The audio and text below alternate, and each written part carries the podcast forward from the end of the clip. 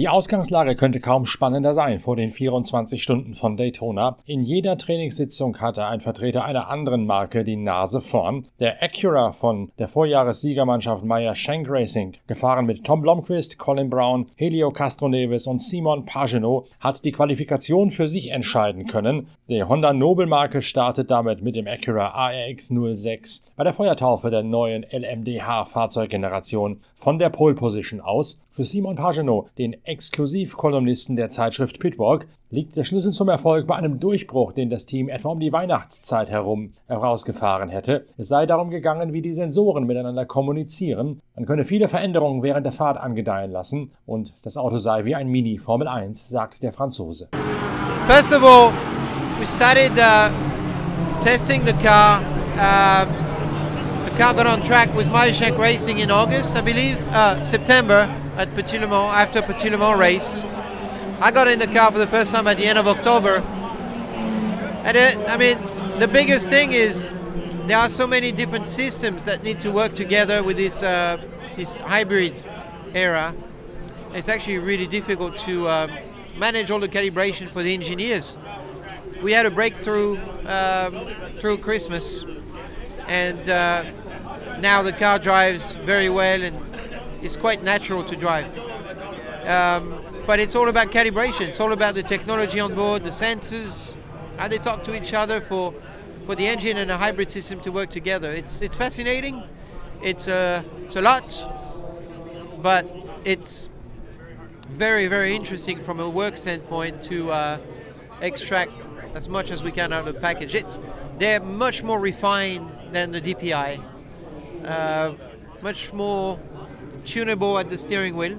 We have a lot of we have a wide spread of uh, adjustments that we can do on the fly, um, and we can change the balance of the car as we go. Uh, it's it's it's a mini Formula One, you know. It's it's very very advanced, and we haven't even scratched the surface yet. So we haven't done a long endurance simulation yet. We haven't had the time. We had to go through our own process to get the car to be perfor- to perform so fast. Um, but the reliability is the part that we haven't had time to really work on. But they're, they're, it's a brand new era of the sport, quite frankly, and um, I think it's it went back in the right direction, being very advanced vehicle. Zwar hätten sie noch keine Longruns fahren können, dazu habe schlicht die Zeit gefehlt, man hätte nur auf Leistung gebaut und die Zuverlässigkeit sei noch nicht gegeben, aber die neue Generation Autos sei ein Schritt in die richtige Richtung. Der Franzose ist Exklusivkolumnist in der Zeitschrift Pitwalk und er hat bereits in der Vergangenheit darüber geschrieben, wie anspruchsvoll das 24-Stunden-Rennen von Daytona ist. In der kommenden Ausgabe wird Pagenot exklusiv erklären, wie sich die neuen Hybridautos in der ersten Liga der IMSA-Serie, die GTP-Wagen nach der LMDH-Bauweise genau fahren, was die Piloten damit anstellen müssen und auch welche Aufgaben auf die Ingenieure lauern. Der Durchbruch jedenfalls sei gekommen rund um die Weihnachtszeit, sagt Pagenot, weil die Ingenieure die Kalibrierung der drei Systeme besser verstanden hätten. Drei Systeme, das heißt der normale Verbrennungsmotor, der Einheitshybridmotor von Bosch und das Brake-by-Wire. They were able to understand the calibration a little better. Uh, calibration between the hybrid and the ICE. Yes, exactly, and the brake-by-wire, uh, and then you know it has to work as a symphony. All these three systems have to work completely in sync, and Systems being normal engine, hybrid engine, and the brake exactly, exactly. Um, and it's really complex, especially with the, the new fuel that we have. The the way that the fuel burns is different than the, the fuel we had before. So that was another uh, curveball or difficulty that the engineers had to go through, and Christmas time was, was very good for, for Acura. No, it's not. It's just uh, it burns differently. It's got different priori- properties, and uh, w- different air to fuel ratio. yeah, I'm, yeah. I'm- I mean, I, I can't go in that much details, but it's uh, it's basically how you burn the fuel with the IC ice, and um, it's obviously we had that fuel quite late, so it's pretty impressive that they managed to make it work so well. Diese drei Systeme müssten in Harmonie arbeiten. Es sei sehr komplex, auch noch mit einem neuen Benzin, das anders verbrenne als jenes, das in der Vergangenheit in den Tank geschüttet worden sei. Das sei ein weiteres Element für die Ingenieure gewesen. Für die Fahrer sei es faszinierend, fesselnd, aber auch anspruchsvoll zu arbeiten. Er selbst sei erst nach dem Saisonfinale, dem Petit Le Mans, zum ersten Mal im Auto gesessen und hätte sich einfinden müssen.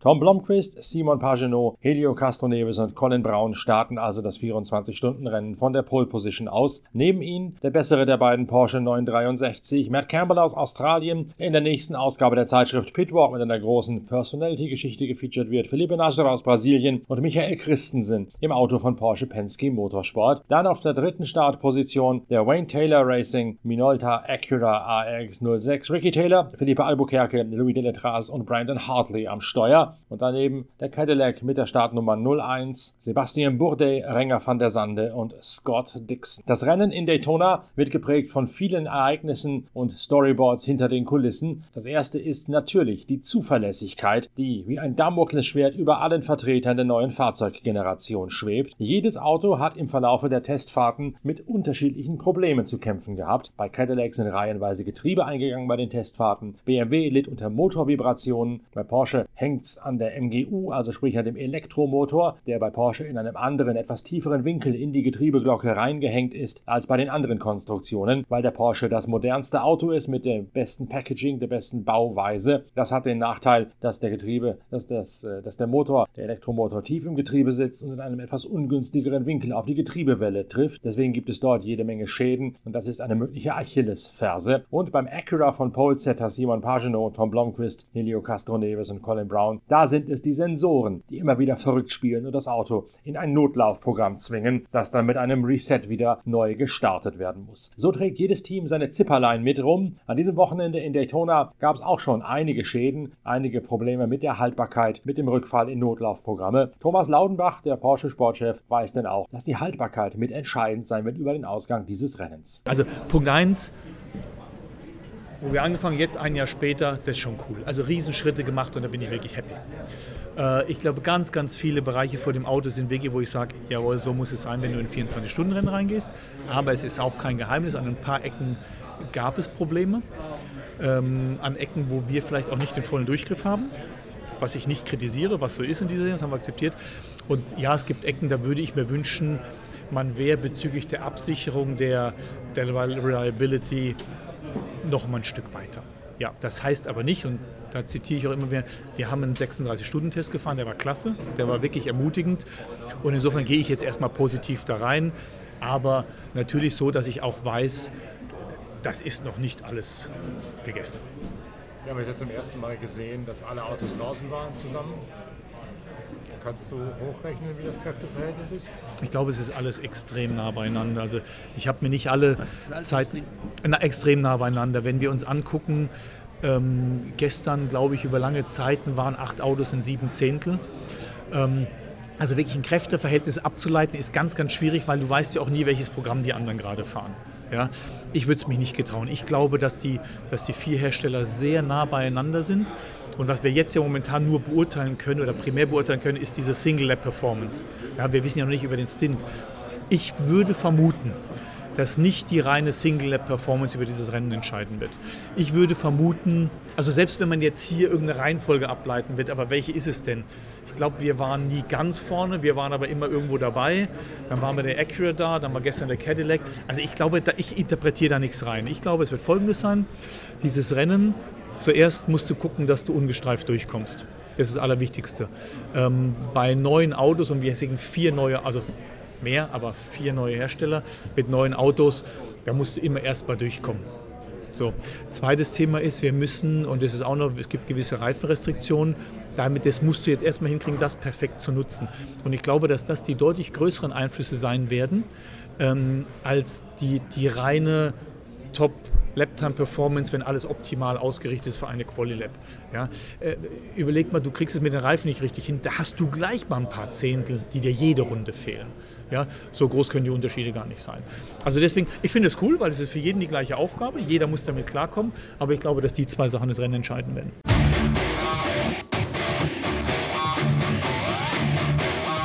Ein zweites großes Element sind die Reifen, die zur Verfügung stehen. Bei einem halbwegs normalen Rennverlauf, je nach Anzahl der Gelbphasen, werden 31 Turns zurückzulegen sein. Für die gibt es aber nur 21 Satz Reifen und die wiederum sind unterteilt in neun Nachtreifen und in zwölf Tagreifen, also Soft Cold und Soft Hot, so heißen sie im Fachjargon von Michelin. Der weiche Reifen für die kalten Bedingungen darf erst zwischen 19 und 8 Uhr gefahren werden, in einem sehr begrenzten Zeitfenster also. Und in den letzten vier Stunden, da wenn das Rennen in die heiße Phase eintritt, werden sicher alle Teams neue Reifen für jeden Turn aufschnallen. Heißt im Gegenzug, nachmittags und abends am Samstag wird man haushalten müssen, mal mit Doppelturns, auch mal mit der Strategie, nur eine Reifenseite zu wechseln und bei einem Boxenstopp die alten Reifen auf der anderen Seite drauf zu lassen, um mit den zwölf Satz der Tagreifen auskommen zu können und nicht am Sonntag in eine Bredouille von zu wenig Tagreifen zu laufen. Deswegen wird es im Laufe der Distanz große Verschiebungen geben. Jonathan Duguid ist bei Porsche Penske Racing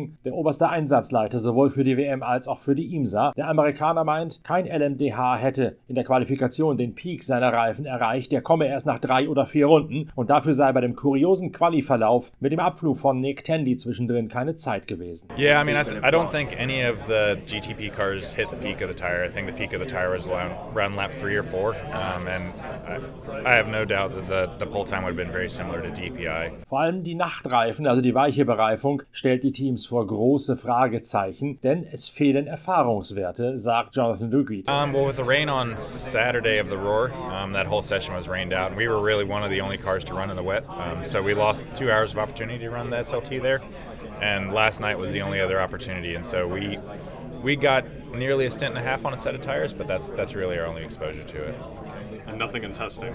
No, we we've had the SLT compound, but nothing with the combination of the compound and the construction at the same time. Okay. Yeah. So late on a double stint run, that's going to be a bit of an unknown. Would you say? Yeah, absolutely. And I think you know we're not going to see the track temps um, that we're going to run in until we get into the race. Last night they were coming down all the way through the session, but it was still relatively early. It was not two o'clock in the morning. So I think when we see the track temps in the low low 15s, um, that's when we're sort of really understand the tire. Beim Vortest im Raw hätte es am Sonnabend geregnet. Da hätte man zwei Stunden möglicher Fahrzeit mit den weichen Reifen am Abend verloren. Donnerstagabend vorm 24-Stunden-Rennen sei die einzige Möglichkeit gewesen, damit zu arbeiten. Aber auch dort hätte man von der Zeit nur anderthalb Turns drauf fahren können. Bei allen Testtagen zuvor hätte man noch nicht die finale Kombination aus Konstruktion und Mischung von diesem Reifentyp zur Verfügung gehabt. Und selbst gestern am Donnerstagabend sei noch nicht jene Asphalttemperatur zum Tragen gekommen, die in der tiefen Nacht rund um Mitternacht bis 2, 3 Uhr morgens in Daytona herrschen werde. Erst wenn man die am eigenen Leibe erfahre, dann werde man den Reifen wirklich verstehen können.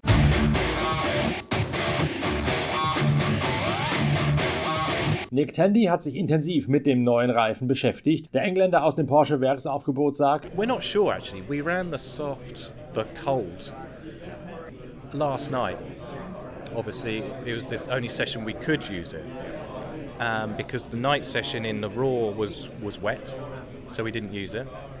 And it was warm in the December test, wasn't it? It was, yeah. And actually, the the longevity of the tyre took us by surprise on a positive side because it was still quite warm last night. Um, there is a there is a balance shift between the two tyres as we'd expect, you know, based on the temperature that you can get in the tyre, front axle, rear axle. But uh, yeah, I think all the teams. It's it's. I think it's the first time we've run on this tyre. So yeah, we've got to do what 13 hours of the race on it, and we haven't really tested it. Nach dem ersten Test am Donnerstag hätte es sie überrascht, wie lange der Reifen gehalten hätte und konstant geblieben sei. Es hätte eine Balanceverschiebung zwischen den beiden Reifentypen gewesen, wie zu erwarten, je nachdem, wie viel Energie man in welchen Reifen gibt und wie man die Vorder- und Hinterachse auf Temperatur bringt. Aber man müsse nun mal 13 Stunden mit dem Nachtreifen fahren, ohne vorher damit getestet zu haben. Beim Rennverlauf in Daytona stehe zu erwarten, dass alle die, das Auto auf den Tagreifen abstimmen und dann damit leben wollen, den Nachtreifen mit dieser Balanceverschiebung hinnehmen zu müssen. Das könne aber zu ziemlichen Verschiebungen führen, je nachdem, wie man die Hitze in den Vorder- oder nach Hinterreifen bringe. The end, of the, the end of the race is going to be on the soft hot, so I think that's where you'll see everyone setting their cars up is based on the hot tyre and just accepting that there may be a balance shift when you, you switch to the cold the cold spec tire in the night. But you could see differences in like the, the, the pace between the cars could change quite dramatically depending on what tyres we're on. If one car is struggling to heat, you know, put energy in the front tyres, for instance, they could struggle on the cold. You could have cars that are, you know, struggle to take energy out of the, keep energy out of the rear tyres, struggle on the, the hot. It is, it's like it is like the last six hours here. You know, you, you have to be quick during during the race. You can't afford to, to fall a lap down. This is the thing. So you can't afford to just cruise around, of course. But yeah, the pace in the night, as long as you can stay on the lead lap, it, it, the, it will be the, the daytime, and when we go on to the soft hot, that's going to define, you know, the, the race position is the end of the race.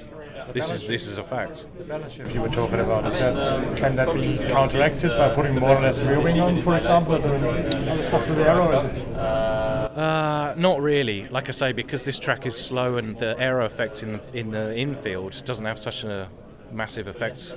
You know, you're really realistically only talking one corner at the bus stop. So, I mean, we have there is tools in the car we can use to adjust balance. We have adjustable uh, anti-roll bars now, which is another good thing I think for the class. But yeah, I'm not sure there's a lot we're going to be able to do once we bolt. We'll go from one spec to another.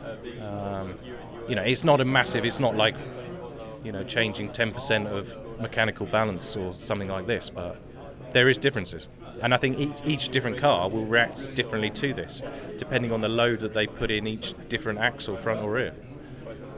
We'll see. We don't know. Das Rennen von Daytona ist traditionell so ausgelegt, dass es viele Gelbphasen gibt, auch in diesem Jahr. Man rechnet mit bis zu 20 Full Course Yellows in einem Feld von 61 Autos. Entscheidend ist dann, es stets in der Führungsrunde zu halten und dann zum Sprint über die letzten vier oder sechs Stunden gerüstet zu sein, um noch einmal angreifen zu können. Das bestätigt auch Nick Tandy. Es gehe um die letzten sechs Stunden. Man könne sich aber nicht erlauben, eine Runde zu verlieren. Nachts müsse man in der Führungsrunde bleiben. Bummeln dürfe man also nicht. Die Balanceverschiebung zwischen den beiden Reifensätzen ist ein großes Thema. Tandy beteuert, entgegenarbeiten könne man dort nicht, wie man es sich vielleicht vorstelle, zum Beispiel durch eine Veränderung vom Anstellwinkel des Heckflügels. Die Strecke sei sehr langsam, deswegen richte die Aero keine großen Veränderungen aus. Es gebe nur eine schnelle Kurve im Infield-Bereich. Verstellbare Stabis gäbe es zum ersten Mal in den neuen LMDH-Autos, die seien in den DPI nicht drin gewesen. Die könnten sicher helfen, aber so richtig viel könne man da nicht machen.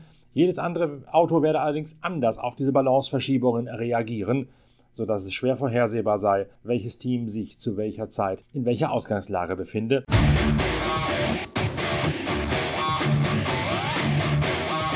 Im Fahrerlager ist man sich einig, die Entscheidung bei den 24 Stunden von Daytona wird darüber fallen, wer am wenigsten technische Zipperlein hat und wer sie dann im Zweifel am schnellsten repariert bekommt, wenn das Auto an die Box muss. Muss man etwa die Akkus wechseln, weil dort ein Problem auftaucht, so dauert das mal locker 40, 45 Minuten und das kostet dann so viel Zeit, dass man damit aus dem Siegreigen rausgefallen ist. Kleinere Eingriffe dagegen kann man relativ schnell vornehmen, nicht zuletzt deshalb, weil auch die Installation der Kühler bei den LMDH-Autos so gelegt ist, dass die Anschlüsse für die Kühler innen am Wagen, am Wagenbauch liegen, sodass kleinere Treffer nicht unbedingt schon für größere Schäden sorgen und dass man auch das Bodywork relativ einfach austauschen kann. Das gilt auch für die Front- und Heckhauben, sodass kleinere Reparaturen schnell gemacht sind. Größere Eingriffe allerdings, vor allem an die Hybridtechnik des Autos, die werden allerdings doch sehr viel Zeit in Anspruch nehmen. Also Probleme vermeiden, Probleme gegebenenfalls schnell lösen und sich dabei auch noch die Reifennutzung mit den 21 Satz aufgeteilt auf 9 Nacht- und 12 Tagreifen richtig zurechtlegen. Das ist das Geheimnis zum Erfolg bei einem 24-Stunden-Rennen, das ganz offensichtlich schwieriger zu durchschauen wird als so mancher Langstreckenklassiker in der Vergangenheit. Da ist es ja gut, dass die Pitwalk Collection direkt im Fahrerlager recherchiert, auch während des Rennens, denn dann verpasst ihr nichts in den nächsten Ausgaben von Pitcast, dem Podcast eurer Lieblingszeitschrift Pitwalk. Ich jedenfalls freue mich wie Bolle auf dieses Rennen, denn es verspricht unheimlich viele Handlungsstränge aufzuwerfen. Die neue Fahrzeuggeneration läutet dort eine goldene Ära des Sportwagensports ein und wir werden dieses Thema in diversen Pitcast-Episoden würdigen. Wir werden es aber auch in der kommenden Ausgabe unserer Zeitschrift sehr genau würdigen und dort mit einer großen Hintergrundberichterstattung aus Daytona aufwarten. Da beleuchten wir die technischen Konzepte der einzelnen Konstruktionen,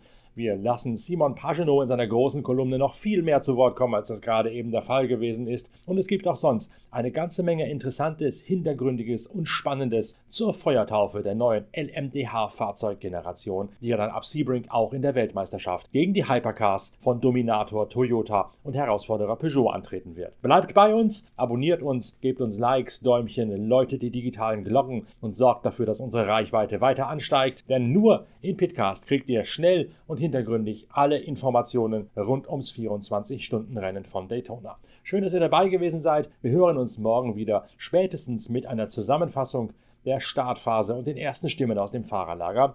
Was genau morgen auf dem Programm steht, das entscheidet sich im Laufe des Vormittages. Es soll noch eine Vorschau geben, ich hoffe, es klappt. Und ansonsten gibt es eine erst Live-Berichterstattung vom Start, die dann abgerundet wird durch regelmäßige Podcasts während des 24-Stunden-Rennens. Seid dabei, abonniert uns, empfehlt uns weiter. Danke fürs Reinklicken, euer Norbert Okenga.